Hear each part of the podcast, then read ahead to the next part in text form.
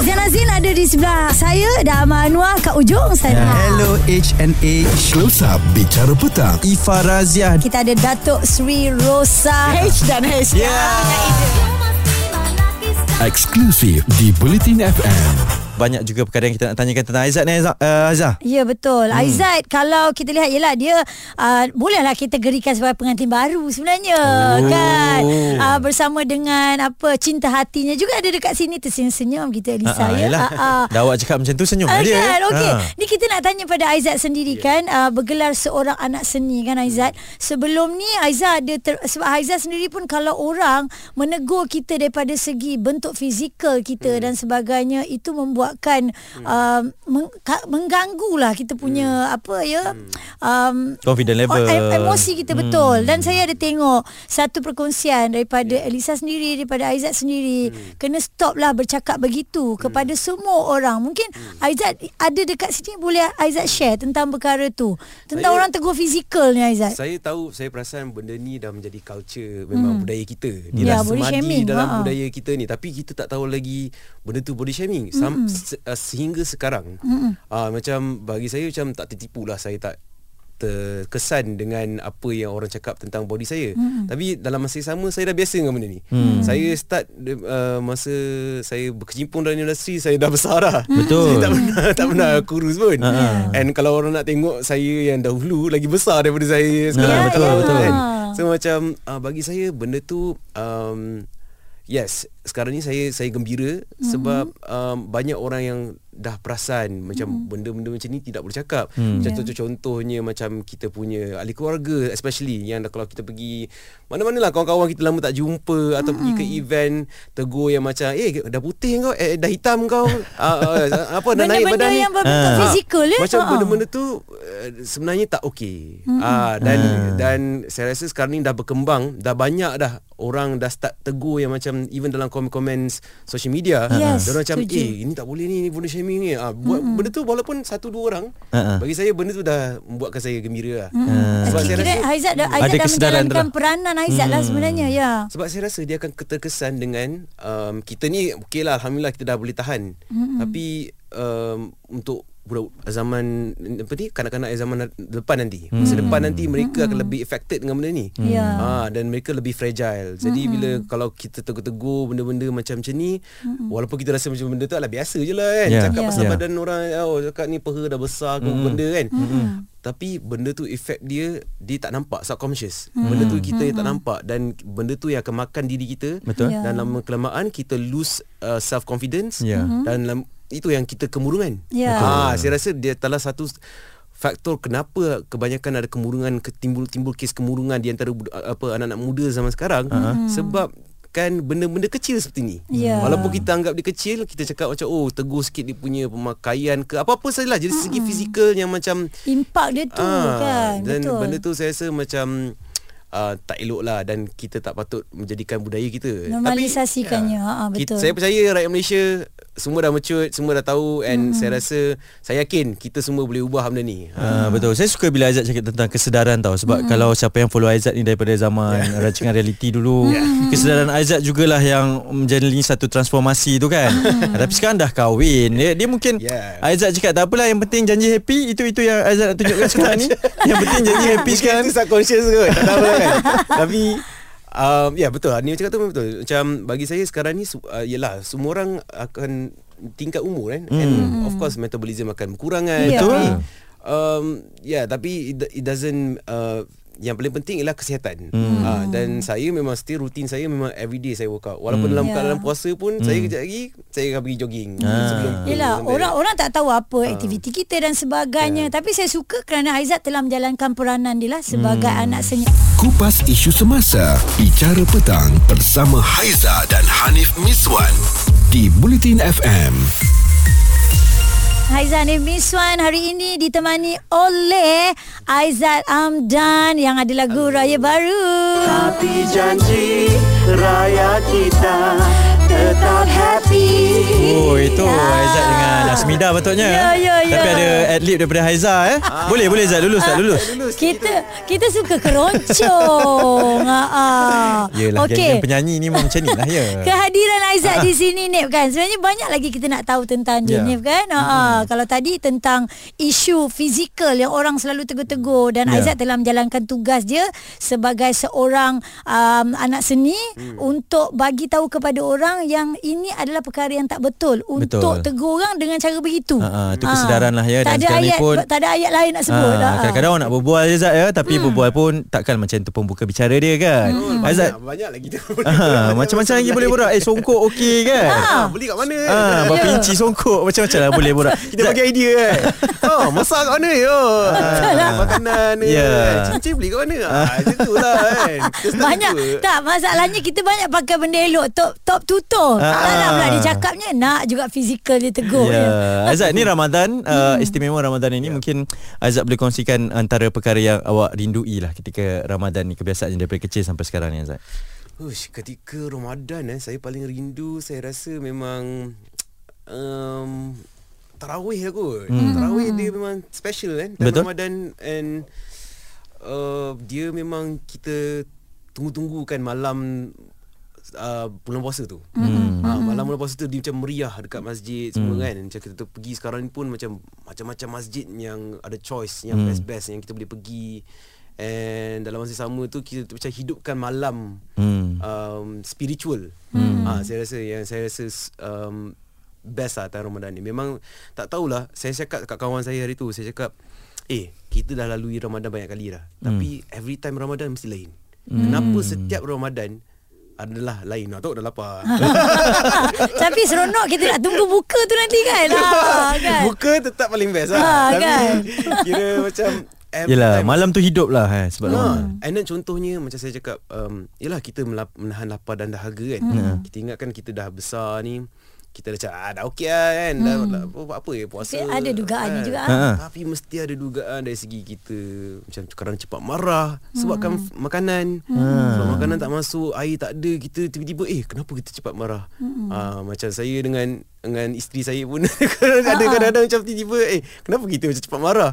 Sebab oh kita puasa rupa-rupanya ah, macam tu lah. So Wow. ah, dan then benda tu benda baru Ah. untuk saya. Sebab saya first time puasa dengan isteri saya Ya, Okey. Untuk Ha. tahun ni eh ha. Ah, so memang it's a new uh, experience untuk kita orang tapi kita memang syukurlah kita baru je pindah ke rumah baru and hmm, Alhamdulillah kita macam yalah kita ada kita have our own macam surau dekat dalam rumah so macam bagi saya benda tu best lah Semua saya, dapat buat sama-sama kan Aizat kan Ah. Aizat ni kalau kita imbas balik um, Lebih kurang 4 tahun dah ya Ayah Aizat pergi meninggalkan Aizat Ya. Lah lebih kurang 2019 ya Macam tu? 2019, Ha. yes. Hmm. Dan uh, okay kalau cerita pasal rindu Bulan Ramadan Ya. uh, Bila balik rumah Mungkin balik rumah mak kan Hmm. Yelah dah, dah beristeri Tapi mesti akan ambil masa juga Untuk cari masa dengan family juga Untuk Hmm. berbuka Rindu tak Aizat saat dengan ayah Berbuka dengan dia Ush, kalau nak ceritakan pasal tentang ayah saya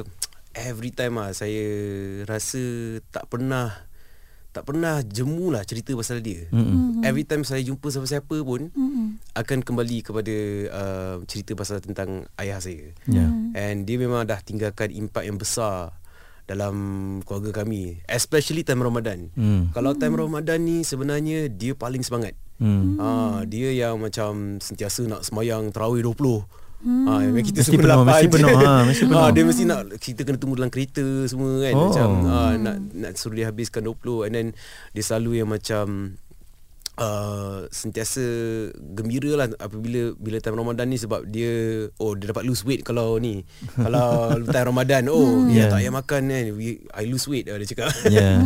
So macam benda-benda macam tu Dia buatkan saya sentiasa teringat dengan dia. Mm-mm. And saya rasa memang um, Without Ramadan tanpa dia tu Memang sentiasa akan rasa lah, Terasa lah dia, dia punya kesan tu. Tapi kita memang Sentiasa macam Cerita pasal dia Mm-mm. Sampai kita rasa sebenarnya Dia tak pernah Tak pernah tak pergi pun Dia ada je, ah, Sebab kan? kita continue Ya. Continue apa yang dia lakukan Macam contohnya Dia suka pergi Semayang masjid KLC Ya. Tarawih Ya. ah, Kita kita buat Awak teruskan, awak teruskan. Jangan teruskan And then kalau macam um, Dia suka Apa apa, apa lagi uh, tempat-tempat yang dia suka buka puasa. Hmm. Uh, kita pergi. Bazar ke food-food yang dia suka makan Berbuka Yeah. semua eh. So benda tu macam kita selalu ingat and selalu Hmm. ter, terngiang-ngiang. So dia macam tak pernah pergilah Hmm. uh, bagi saya. Ya, dan itu antara ada, ya. betul Hmm. kualiti yang awak akan sentiasa bawakan jugalah ya insyaallah nanti bila dah ada keluarga sendiri Azad kan. Yeah. So, and then saya rasa macam yalah um,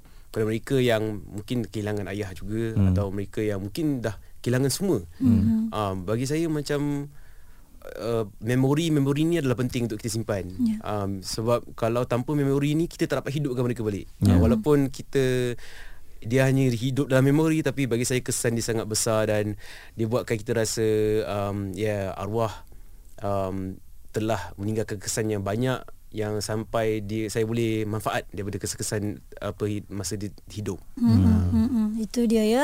Okey dan uh, Haiza bersama dengan Hanim Miswan juga um, bila bersama dengan Aiza Amdan ni kita nak tahu juga apa uh, projek-projek dia sebelum ni kalau tengok dia ada pergi US Ya. uh, ada keluar lepas tu namanya bukan Aizat dia Eh, apa tu? namanya lain kejap lagi kita tanya dia Wow. Cerita viral bersama Haiza dan Hanif Miswan di Bicara Petang, Buletin FM. Kerana sekarang bicara petang tidak berdua ya. Haiza ada, Hanif Miswan ada dan juga Aizat Amdan. H H A A lah. ah, macam tu kan ah. Okey dia ada buat tangan baru Tapi janji raya kita tetap happy dia macam duduk main gitar duduk kat pangkit Hujan-hujan dia. sikit. Ah, Tapi bulan puasa tak boleh makan cekodok. Tunggulah nak dekat buka Ah, ya. eh. Okey Aizat Itu lagu Raya Aizat bersama dengan Azmida Hmm. Tapi bila cerita Aizat punya perjuangan Dalam industri seni kan uh, Bukanlah uh, Satu perjuangan yang singkat Panjang Hmm. perjalanannya Sampailah Aizat Pergi ke Amerika Syarikat ni Mungkin boleh kongsi Hmm. Dengan bertukar nama Mungkin bagaimana Tiba-tiba boleh Dapat langkah Besarkan langkah lagi ke sana tu Hmm, okay. Um, sebenarnya saya dapat peluang pergi ke Amerika, Syarikat tu mm-hmm. sebab kawan kawan baik saya lah Yuna. Ya Ah. So um, dia mempunyai kepercayaan uh, kepada saya untuk eh Aizat cuba awak nyanyi lagu bahasa Inggeris. Okey.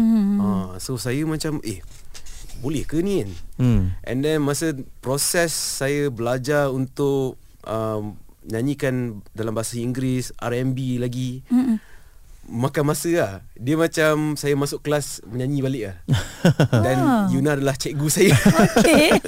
So dia memang Ajar saya macam tu. Tu Cikgu macam Cikgu Syafi semua. Ah, cikgu, ah, ah. Ajar tu So macam Saya rasa macam Kembali ke zaman AF balik lah. Macam ajar balik Macam eh macam kan. Tapi Bagi saya benda tu sangat seronok Sebab AZ merupakan satu projek Yang Saya betul-betul nak buat dengan Yuna. Mm-mm. And dalam masa yang sama kita macam realisasikan impian masing-masing lah. Hmm. Kita rasa macam okay Yuna dapat produce. Saya saya baru dapat tahu yang saya pula artis yang pertama yang dia Produce. produce lagi. Wow. Ah, saya pun tak pernah tahu. Saya Wow. cakap macam eh you pernah buat siapa-siapa tak lepas ni sebelum ni? Uh-uh. Cakap, tak pernah.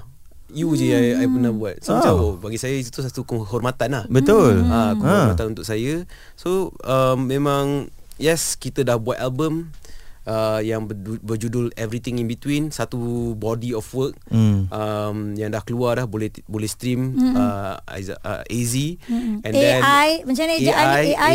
AI.z Ah, AI.z. Okey. Ah, lepas tu dia um, ada juga um, kira ada plans lah untuk mm-hmm. future nanti untuk buat show se- sebagai AZ juga. Mm. Tapi Yeah. sekarang ni saya saya Aizat Amdan Raya Janji Happy lah. Ah. saya ada karakter saya Betul. setiap, Ya. setiap kali dia akan keluar saya akan Keluar sana berbeza lah, sini berbeza sedikit. dan macam untuk like ragu raya tahun ni pun saya saya tak nak keluar sendiri. Ha-ha. Saya nak buat uh, project band Ah, dengan Asmida. betul. Itu Ya. yang kita namakan Thunderclap. Oh. Oh, Tanda Clap tu adalah awak bersama Asmida. Tapi Yes. tapi Aizat kan uh, dari pandangan uh, yalah macam Aizat sendiri melihat kalau pergi ke sana ke Hmm. Amerika Syarikat kita bawakan muzik okey dia dah tentu sama-sama moden betul tak Hmm. tapi kalau Aizat ketengahkan yang muzik sebegini rasanya dia akan lagi buka mata mungkin Boleh, kita boleh cuba. Sebenarnya bagi saya semua adalah possible. Ya. Apa-apa saja boleh berlaku kan sebab keroncong tak sampai lagi ni kat US ni Hmm. betul. Saya Yes. rasa macam apa-apa saja boleh berlaku dan saya harap insya-Allah kalau bukan saya pun akan ada orang yang bawa mm-hmm. uh, muzik atau elemen keroncong Betul. Ya. atau elemen apa saja yang nusantara ke arah uh, Amerika Syarikat dan saya rasa sekarang ni pun dah terbuka uh, di Amerika Syarikat tentang acceptance tentang orang-orang daripada Nusantara mm. contohnya macam 88 Rising satu company daripada Amerika Syarikat yang merupakan orang macam Asian Ya. yang yang naikkan. Hmm. ada artis daripada Indonesia seperti uh, Rich uh, Rich Brian. Brian Rich Brian apa nama dia. Ah so dia ni rapper daripada Indonesia Oh yang dia punya apa muka pun ada dekat Times Square tu kan. Billboard ada. tu. Ah Hmm. yes. Ah, dan ah. saya rasa benda tu memang akan berlaku lagi in the future. InsyaAllah senang lagi untuk macam kita cross over ke Ya. uh, Amerika Syarikat dan tak semestinya Amerika, Amerika Syarikat saja. Betul. Dia boleh anywhere. Hmm. Kalau Singapore pun still good. And then Betul. kalau kat uh, bagi saya projek AZ ni ialah untuk uh, sedikit sebanyak mungkin lah saya rasa inspirasi dia ialah untuk uh, artis kita keluar. Ya. Ah, export music kita. Export Betul. music kita, export Melangkah kita punya Malaysia. seni kita di luar negara dan Betul. dan cubalah sebab kita mana tahu kan kadang-kadang kalau um, kadang-kadang bila dia hit dia hit macam contohnya macam uh, Kak Aizah ada mention tadi lagu sampai ke hari tua kan. Hmm. Saya terkejut yang sampai ke hari tua tu dinyanyikan oleh seorang artis Korea pelakon. Ah, Wow. Dia nyanyi lagu tu Uh-uh. and dia, dia perform dekat sini. Ah. Itu yang saya rasa macam wow, okey sebenarnya ada, Sampai? Ah, dia sampai. Ya, ya. Ha, tiba-tiba boleh. sampai eh. Ah, kita tak tahulah mungkin Ha. um, sekarang ni bagi saya dunia ni sangat, sangat random. Ya. Apa-apa saja boleh viral, apa-apa saja boleh uh, meletup and we never know. Cuma saya rasa kita kena sentiasa produktif. Ya. Buat je benda yang baru. Ya. Betul. Cuba buat benda yang baru Mm-mm. and then cuba jadi yalah dalam masa yang sama jadi diri kita and Ya.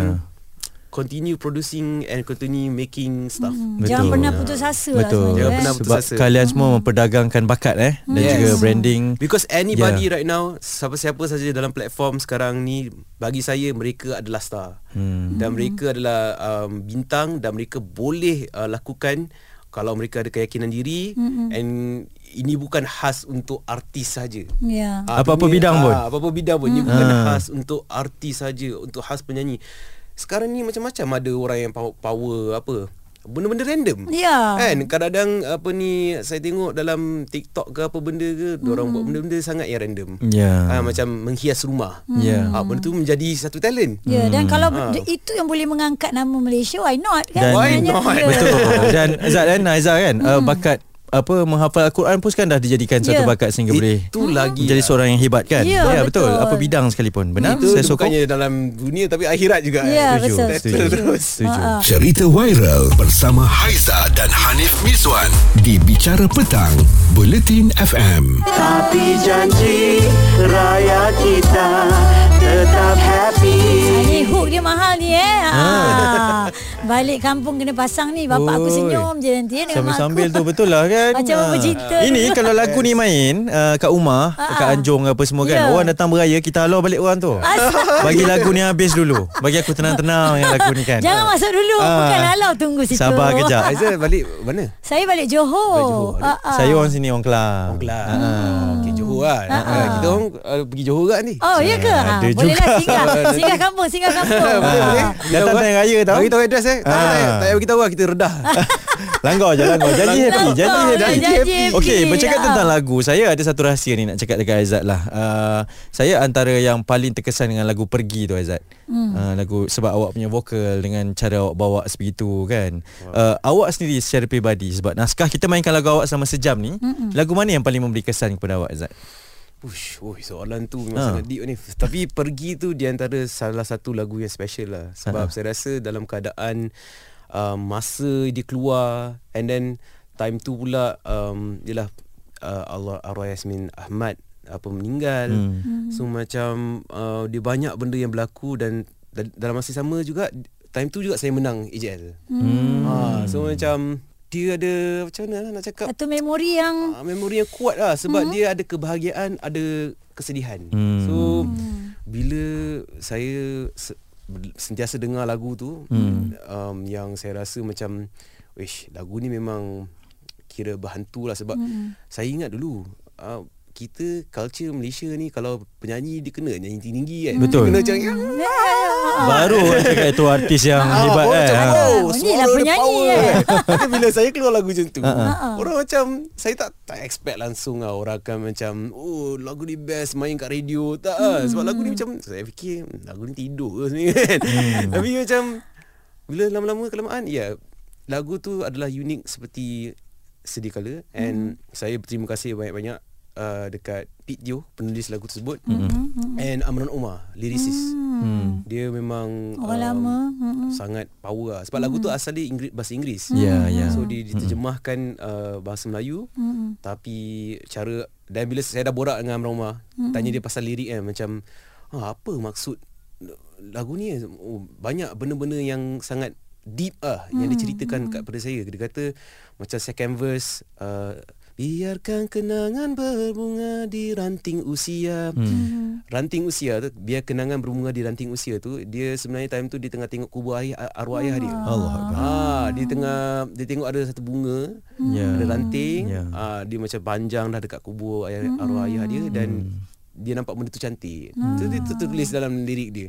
So saya rasa macam oh ini saya tahu selepas beberapa tahun nyanyikan Oh, lagu tu. diceritakan, dia ya. ceritakan masa saya jumpa dia. Hmm. And then macam oh saya rasa memang lagu tu that's why lagu tu pergi. Ah, memang Tapi pergi memang lah. Memang betul pergi, pergi. betul. eh. Memang betul-betul pergi lah. Dengan adik-adik Miss Wan membawa jiwa tu ya. Betul, Ah. betul. Dia memberikan kesan lah kan. Ya. Dan itu mungkin karya yang semua penyanyi patut ada lah. Maksudnya dalam berkarya. Masterpiece lah ya. ah, ada masterpiece yang bawa kesan kepada kehidupan orang lain. Saya sebenarnya ber- beruntung tu je. Hmm. Saya beruntung diletakkan pada satu situasi yang saya kena uh, buat lagu uh, saya kena nyanyikan lagu soundtrack untuk Mm-mm. uh, filem Arwah Yasmin Ahmad yang terakhir, Hmm. The Talent Time. Uh, memang semua macam Dia macam tel- elok je Tersusun. tersusun Ah, dia. tersusun saya. Hmm. Okey Aizat, uh, pelbagai yang uh, kita nak tahu tentang Aizat, kita dah korek cerita dia tapi Ha-ha. sebenarnya ada lagi ni. Tak apa insya-Allah ada rezeki Nantilah. lain. Ha. Hmm. Ni momen raya kan? Ni momen raya ni Ha-ha. kan. Mungkin ada kata-kata untuk isteri tersayang ni sebab ini tahun pertama eh. Zat. berdua Eksklusif ni. Zat. Eksklusif ni. Ha, Ha. nak berhari Ha, raya sayang. ni. sekali lagi, sekali lagi. Saya main background dia. sayang um, kanda cik. Kanda. Geram je kan. Saya ingin berterima kasih kerana masak masa time buka puasa and kerana mengejutkan kanda ketika uh, masa nak bersahur dan sentiasa bersama kanda.